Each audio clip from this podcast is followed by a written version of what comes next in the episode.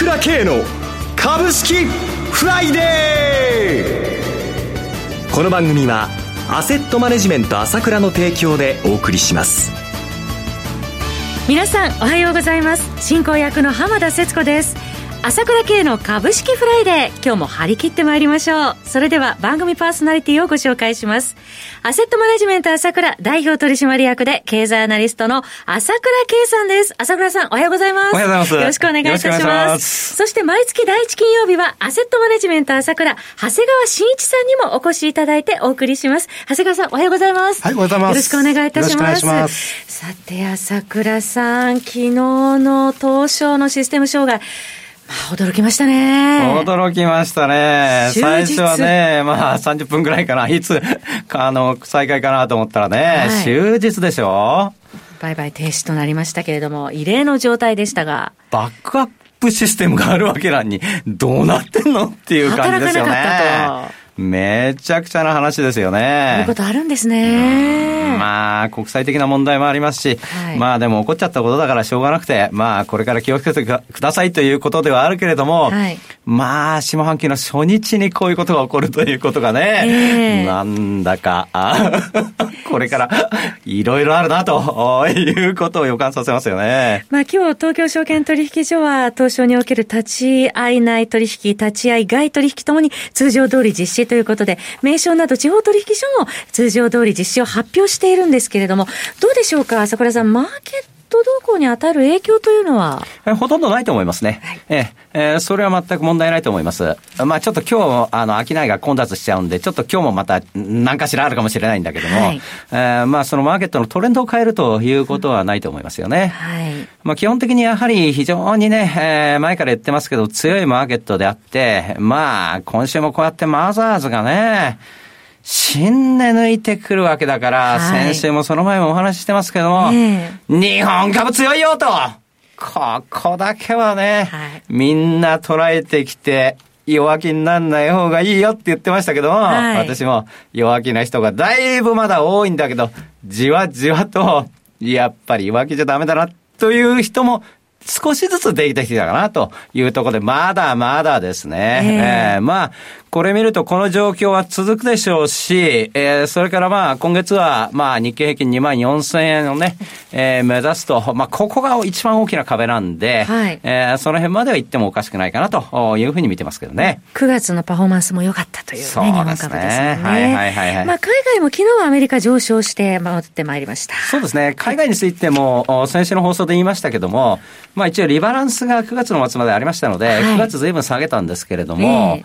まあ金相場なんかも波乱になりましたけども、一応すべての市場が少し私は落ち着くんではないかなというふうに見ていますね。はいはいはい。まあ、えー、すぐ上がるっていうんじゃなくて、下落基調っていうか、この波乱含みなものを落ち着いて、えー、少し落ち着いて、あの、じわじわ上がってくる元のトレンドに戻るんじゃないかなと思いますね。アメリカ大統領選挙、それがあるので、一気にというところにはいけないんで、はい、まあこの、また再びいろいろ問題が起きるのはじゅういちがつということで、しばらくじゅうがつはあまああ安定した状態かなと見てますけどね。えー、さて朝倉さん、夕刊フジ株いちグランプリ、なんとアセットマネジメント朝倉のあの吉田沙保里さん、見事優勝されたそうですね。おめでとうございます。ああ、そうですね、ありがとうございます。もう本当にね、勢いありますよ。まあ ひゃくさんじゅっパーセント っていうことでね、えー、資金 にてんさんばいということでよくやってくれなと思いますけれども、えー、ただこれもプロの戦いですからね、うん、やはり ひゃくパーセント 以上いかないと勝てないなというふうには私も思っていましたけれども、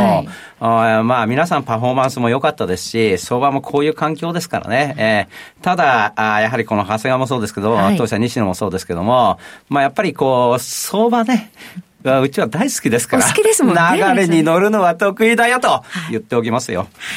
もうやっぱりアセットマネジメント朝倉勢は本当にお強いです。また先週この番組でもお伝えしましたけれども、今週から YouTube も平日毎日更新されて、こちらも大好評いただいているようですね。あ、そうですね、本当に見ていただいている皆様本当にありがとうございます。あの昨日もね、あの市場休みだったんですけど、長谷川がねいい話してますよ、はい、ぜひね聞いてない人はね、もうこれも聞いてもらいたいですね。チェックしていただきたいですね。そうですね、毎日まあこのポイントということは皆さんにお話話してますので、はい、まあ、それを参考にしてですね、うん、あの、まあ、相場に取り組んでもらうというか、まあ、他のことも見てもらえばと、うん、いうことでね、やっていただければと思います。まあ、いい番組っていうか、いい、いい話をできるように、えー、これからもやっていきますので、えー、まあ、一つよろしくお願いしますね。日々ね、その YouTube をご覧いただけると、相場の雰囲気というものをね、ちゃんと掴み取っていただけるっていうことになりますよね。そうですよね。今日はどのようになった。それ簡単にポッとじゅっぷんぐらいの話ですから、はい、に、さんぷんの相場解説と、そ, それらんで、ちょうどスポッと入ると思いますもんね。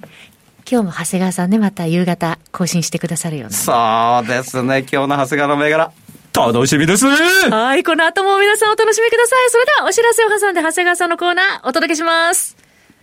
鋭い分析力で注目、経済予測のプロ、朝倉慶。日々のマーケット情勢や株式情報、個別銘柄の解説を、朝倉本人とスタッフが、平日じゅうろくじ、メールでおよそななふんの音声を無料で配信中。株の判断に迷ったら、朝倉慶。詳しくは、アセットマネジメント朝倉のウェブサイトへ、本日の市況解説無料メールマガジンにご登録ください。アセットマネジメント朝倉は、証券取引、金銭有価証券の予託、貸付行為は行っておりません。また、情報提供する金融商品の取引では、相場変動などにより損失を生じる恐れがあります。取引説明書、契約締結前交付書面などを十分にお読みいただき、ご理解の上お取引ください。金融商品仲介業者登録、関東財務局長金中第ろっぴゃくごごう。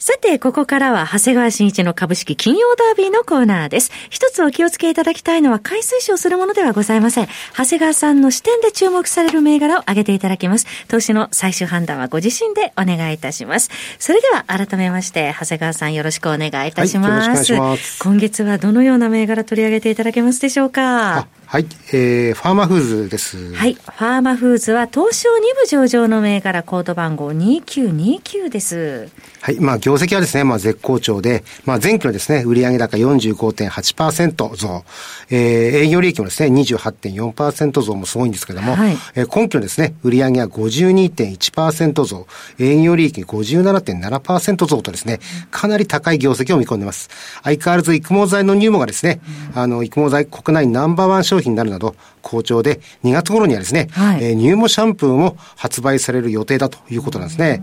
またギャバも好調でですね、まあ、従来よりストレス緩和とか疲労感の回復、睡眠の質の改善、血圧の改善に効果があるということでしたが、はい、筋肉量の量あの増加にもですね、効果があるということが分かって、あのアメリカなんかでもプロテイン市場なんかでですね、新規採用されているということですね。はい、そして何といっても期待されるのがですね、認知機能による有効性の確認ということですね。まあ、世界的に高齢化が叫ばれ、叫ばれる中ですね、認知のやっぱり衰えに対するニーズは相当あると思いますので、まあしかも通販商品はですね、シーエム 等で宣伝する必要がありますが、はい、こちらはですね、メーカーが勝手に宣伝してくれるわけですから、効率いいですよね。人気商品強いですね。えー、続いての銘柄いかがでしょうか？はい、えー、次はピアラです。はい、東証一部上場の銘柄コード番号ななぜろよんよんです。はい、えー、化粧品とですね、健康商品に特化した イーシー マーケティング会社です。はい、えー、はっぴゃくしゃ以上のですね、実績を積み上げたデータベースと エーアイ の活用で、マーケティングの成功で呼び込んでですね、成功報酬で稼いでます。うん、えー、契約企業のですね、業績を向上させることで、自分たちの報酬も上げることができるウィンウィンをですね、目指す企業です。えー、じゅうさんねん連続増収中で、平均、年平均ですね、えー、よんじゅうごパーセント の成長を果たしています。まあ、今期の業績も好調です。えー、中間決算の営業利益は従来予想を さんじゅっパーセント 強上回ってですね、着地しています。えー、通期は変えてませんけれども、情報修正も期待できるかもしれません。越境 イーシー 支援事業もですね、好調で、中国、台湾、タイ、ベトナムとですね、提携エリアを拡大中です。にせんにじゅうねんの越境 イーシー 市場はひゃくきゅうちょうえんにですね、達すると見られており、大きな市場ですから楽しみですね。期待できそうですね。続いてはいかがでしょうか？はい、えー、次はラックスですね。はい、ラックスはコード番号さんきゅうにさん、東証マザーズ上場の銘柄ですね。はい、えー、クラウドと アイティー 人材派遣のですね、日本柱の企業ですが、特にクラウド事業が伸びてます。はい、まあ、梅沢富美さんなんかのですね、シーエム で有名な楽々生産をはじめですね、えー、楽々販売、楽々明細といった事業もですね、急拡大させてます。まあ、コロナ禍でですね、やはり景気削減のですね、必要性が高まって、会計のクラウド化がですね、加速させていることも大きな追い風です。はい、国内クラウド経費、えー、生産市場規模はですね、にせんじゅうななねん度のさんじゅうななおくえんがですね、にせんにじゅうねん度にはひゃくろくじゅうおくえんとですね、よねんでよんばい以上に急拡大しています。楽々生産のターゲットはごじゅうからですね、せんにんですね、の中小企業じゅうまんしゃのうちですね、まだあの紙とかですね、エクセルで経理管理をしているですね、ろくまんさんぜんしゃ余りと膨大です。くがつまつにですね、いちたいにの株式分割を行い、買いやすくなりました。経費生産システムを拡販中のラックスでした、はい、続いてはいかがでしょうか。はい、えー、次はメディカルデータビジョンです。はい、コード番号さんきゅうぜろに、東証一部上場の銘柄ですね。はい、えー、医療機関製薬会社向けにですね、医療医薬品データのですね、ネットワーク化と利活用の両サービスを提供しています。ここは診療データさんぜんさんびゃくさんじゅうにまんにん、うん、えー、健康データごひゃくはちじゅうまんにんのデータベースを抱える企業です。ビッグデータを収集蓄積してですね、えー、製薬会社や研究所にフィードバックすることで、創薬や医薬品の改良、あの病気のメカニズムの解明、安全性の監視とか、まあそういったものにですね、役立てようという動きが、まあ日本でも本格化していることが背景にあります。オンライン診療にもですね、本格展開しようとしています。えー、病院からのですね、カルテ、えー、電子カルテ、検診からの未病データなどをですね、問診データとして管理すれば、医師もですね、精度の高いオンライン診療を行うこともできますね。えー、菅総理もですね、後押しするオンライン診療の将来性にも期待できます。足元の業績も好調で、中間決算ではですね、売上高 じゅうよんてんろくパーセント 増、営業利益は ななじゅうごてんきゅうパーセント 増と、好調なスタートを切っています。それではもう一銘柄お願いできますか。はい、はい、えー、ストライクです。はい、ストライクは東証一部上場の銘柄、コード番号ろくいちきゅうろくです。はい、えー、経営者のですね、高齢化が進んで、まあ後継者なんていうこともあって、えー、中小企業の廃業がですね、年間よんまんしゃ以上が、えー、廃業、えー、解散にですね、追い込まれています。はい、えー、しかもですね、黒字企業はろくわりもあるみたいなんですね。えー、まあそうした実態から エムアンドエー を活用して存続させることが、まあいわば国策となっています。はい、でここが同業と違う点はですね、インターネットを活用する、まあ、スマートっていうものですけども、はい、まあそういったことでですね、より良い条件でより良い相手とのマッチが可能になるんではないかなということですね。まあネットで幅広く閲覧することで、相手先を決めつけることなく、思いがけない企業からのですね、エムアンドエー だって決まることがあるそうです。うん、また後継者問題だけじゃなくて、スタートアップの出口 エムアンドエー としてもですね、活躍が期待されています。はい、で前決算はですね、売上高が さんじゅうろくてんにパーセント、 営業利益 ごじゅうはちパーセント 増とですね、好調だったんですけども、今期は本社の移転費用と人材の積極的な採用もあって、売上高は にじゅういちパーセント 増収の予定なんですが、営業利益は さんてんよんパーセント 増にですね、とどまるため、ちょっと今日は多分売りもごろから始まりそうなんですね。えー、ですので失望利益一巡をですね、うまく拾えればいいんではないかなと思ってっています。ありがとうございました。ご銘柄ご紹介いただきました。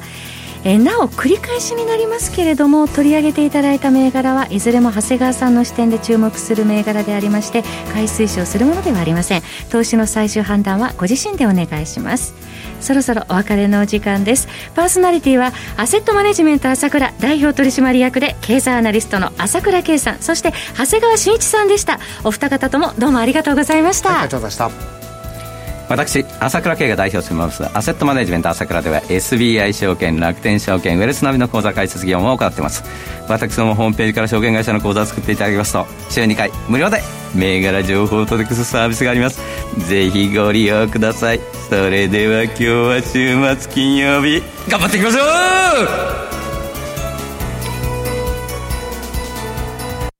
この番組はアセットマネジメント朝倉の提供でお送りしました。最終的な投資判断は皆様ご自身でなさってください。